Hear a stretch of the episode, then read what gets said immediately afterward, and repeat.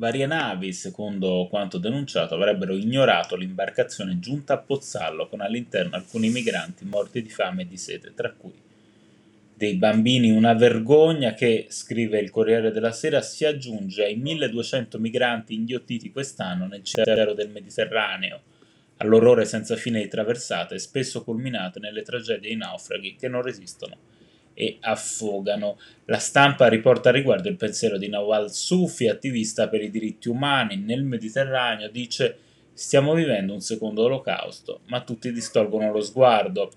Così invece il sindaco della cittadina siciliana Roberto Ammatuna: siamo davanti a scheletri viaggianti, gente che non mangia e beve da giorni, sfiniti.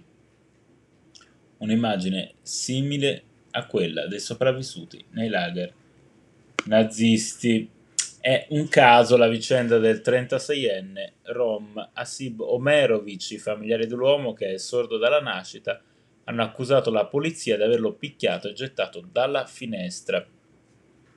Credete che c'entri il razzismo con quanto accaduto a Asib? Chiede Repubblica. Risponde la madre: non so rispondere, non abbiamo mai avuto problemi con i vicini, però adesso viviamo nell'angoscia. Dal giorno della caduta Omerovic è in ospedale in gravi condizioni. È in uscita Il silenzio che urla, edito da Giuntina. Nel libro Gadi Gadi Gaetaché elabora il trauma dell'attentato al Tempio Maggiore di Roma del 9 ottobre 1982, in cui restò ucciso il fratellino Stefano, in cui lui stesso fu gravemente ferito.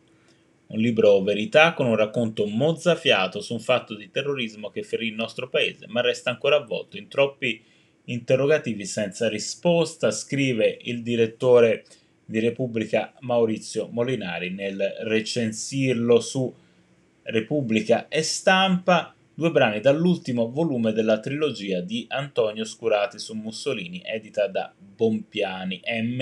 Gli ultimi giorni dell'Europa, entrambi dedicati alla visita di Hitler in Italia nel maggio del 1938. Sul Corriere si parla invece de L'ombra lunga del fascismo, saggio di Sergio Rizzo e Alessandro Campi per Solferino sui vistosi residui del fascismo presenti in Italia.